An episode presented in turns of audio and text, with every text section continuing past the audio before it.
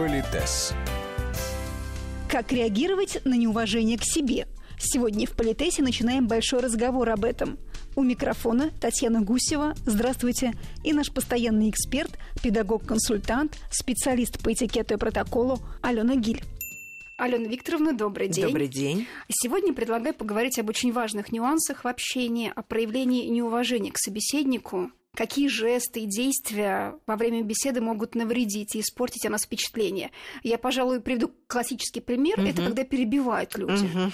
Или вот, например, очень часто лично у меня вызывает э, возмущение, когда человек со мной общается, но при этом отвлекается на телефон, пытается Совершенно параллельно да. отвечать на смс или жует жвачку. Тоже вот иногда попадаются это прям, такие. Знаете, это прям хочется что-нибудь эдакое сделать, прям немедленно или какую-нибудь гадость сказать. Ну, конечно, сдерживаешься, но это что ж человек-то совсем из лесу вышел, если он даже таких элементарных вещей не ну, знает. То есть это совсем вопиющая история. Когда... Вы знаете, это, конечно, не самое вопиющее. Вас никто не бьет, не унижает. Тем не менее, вот бывают явные нарушения, явные знаки неуважения, а бывают э, скрытые, которые даже э, не всегда сам собеседник может э, почувствовать или понять о том, что сейчас, в общем, по отношению к нему совершается неуважительное действие, это одна история. А другая еще, когда эти неуважительные действия становятся очевидными для всех окружающих. Ну и, как вы догадываетесь, э, этого всего, э, ну, просто огромное количество.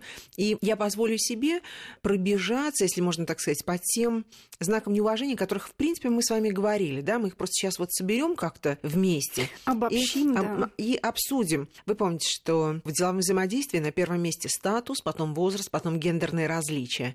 В нашей стране гендерные различия имеют значение, и поэтому у нас очень часто и мужчины, и женщины совершают ошибки, путая мероприятия и события до 6 часов, когда мы в качестве профессионалов выступаем прежде всего, и после 6 часов мероприятия, когда мы прежде всего мужчины, женщины, гости, там прекрасные, возлюбленные, кокетки, там, ну, и так далее, и так далее.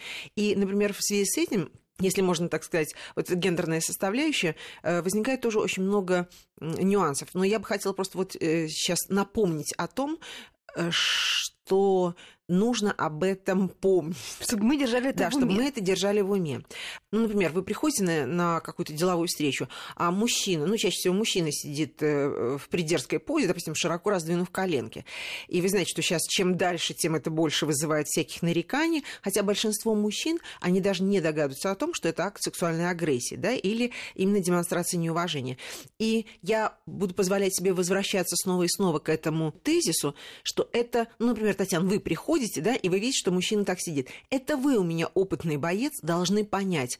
Он даже не догадывается, что он выглядит в ваших глазах придерзко и, можно сказать, по-хамски практически, да, или он все прекрасно знает, он все прекрасно понимает, но по отношению к вам Татьяна не хочет вести себя как-то иначе. А согласитесь, что это разная оценка, это разный Безусловно. посыл и разное э, выстраивание дальнейшей коммуникации. Вот и все. Этот тоже посыл, я бы хотела, чтобы мы его тоже все время держали в голове. Нужно уметь быстро анализировать ситуацию. Понимать, человек осознанно так себя да. ведет, или это у него непроизвольно получается, он не да. догадывается о том, что это выглядит совершенно неуважительно по отношению или к он даже не догадывается, он может вас или и не знает неуважительно действительно о вас думает, понимаете, Татьяна, но это в конце концов вы не можете э, отвечать или требовать от него, чтобы он думал то, что вы считаете нужным. Безусловно. Но одно дело думать, а другое дело показывать это. И одно дело показывать, когда вы в, вдвоем находитесь в каком-то помещении, а другое дело на показывать публике. это на публике, понимаете? А свою честь и достоинство, знаете, каждый должен уметь защищать, опять же, достойными способами. Поэтому адекватность мы эту держим в голове. Потому что никогда не бывает, безусловно, хороших или, безусловно, плохих жестов. Всегда важен контекст. А может, вы сейчас с ним находитесь вот в этой комнате, да, и он так впечатлен вашей красотой, он решил, ну, такими первобытными способами пытаться привлечь ваше внимание.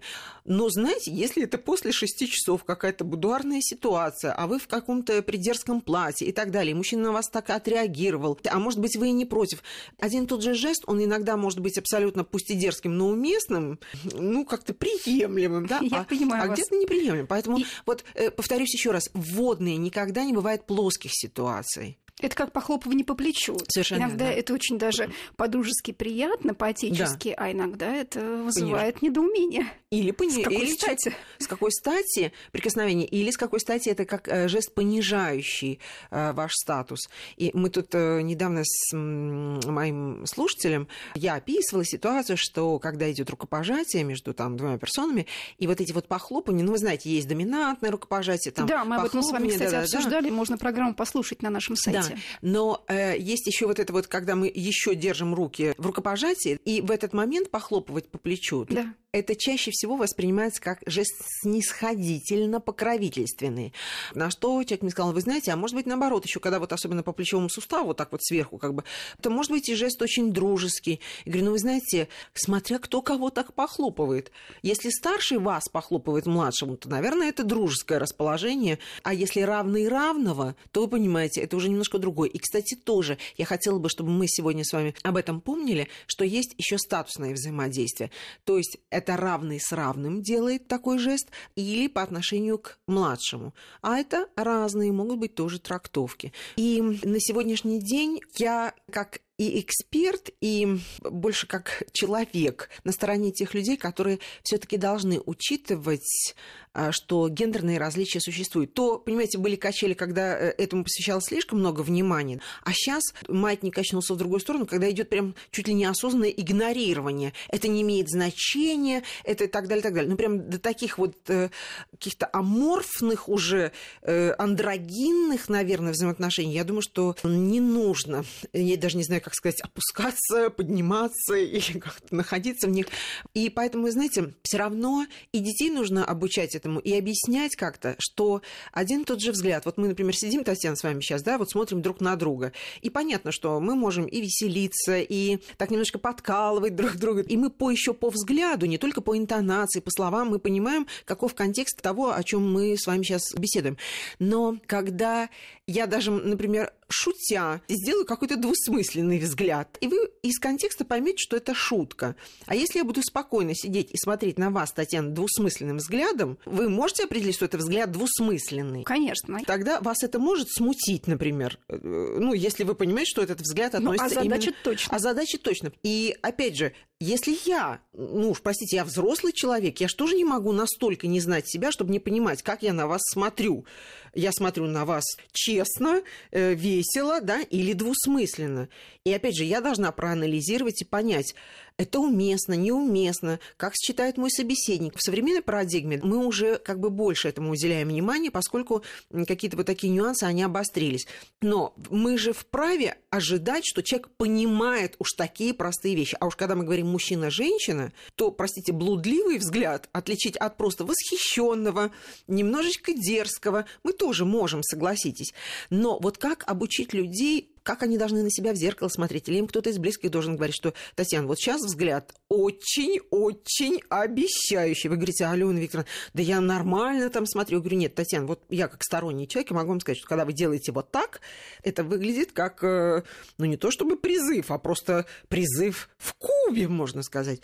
А ведь самое ужасное, когда вот вы приходите на встречу, мужчина смотрит на вас тем самым восхищенно блудливым взглядом, а, вас это может смутить, и вы забудете, зачем пришли. Б, вас это может восхитить и так далее, и так далее. Но вы должны уметь это считать. И я призываю, вот как бы это странно ни звучало, все-таки изучать каждому самого себя, чтобы ну уж какие-то основные вещи знать. Это еще и часть культуры. Ну как, родители не должны объяснить ребенку, как должно сидеть. Женщина должна знать, когда у нее взгляд придерзкий, манящий, да, когда у нее красивый э, взгляд, если можно так сказать, да, но при этом он в рамках приличий. Но вы понимаете, что это целая культура. Ее почему-то называют культурой флирта, хотя мне больше близка другая позиция. Кокетство – это когда мы ярко выставляем на показ свои достоинства. Я не специалист в области психологии и так далее. Говорю только то, что мне кажется интересным в рамках моего предмета этикета. Да? Так вот, кокетство – это когда мы ярко выставляем на показ свои достоинства. А флирт – это умение получать удовольствие от общения. Я не истина в последней инстанции, но мне кажется, это очень любопытным. Я всегда задаю вопрос даже своим слушателям на тренинге. Простите, вот скажите, я сейчас с вами флиртую? Мне говорят, да. Правильно, потому что это три часа моей жизни, моего тренинга, и я должна получить от этого удовольствие. И сделать так, чтобы и вам было интересно и приятно. При этом, когда ты остаешься в границах разумного и так далее, согласитесь, что это всем доставляет удовольствие. Это создает приятную атмосферу, создает приятное настроение.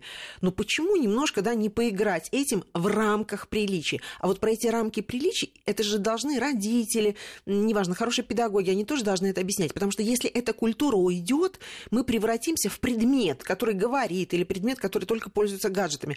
А это же, ну, это фантастические совершенно вещи. Умение на полутонах создать вот эту вот приятную атмосферу. А еще я могу торжественно дать вам обещание, Татьяна, что так. я до последнего вздоха, надеюсь, у меня будет такая возможность, и мир не так быстро изменится, я буду именно об этом говорить, что все-таки взаимоотношения между мужчиной и женщиной, если они облачены в достойную форму, не в смысле, знаете, в правильную, да, а вот в достойную форму, во всем их многообразии, вот это прекрасно. И нужно уметь жить и получать от этого удовольствие. Политес.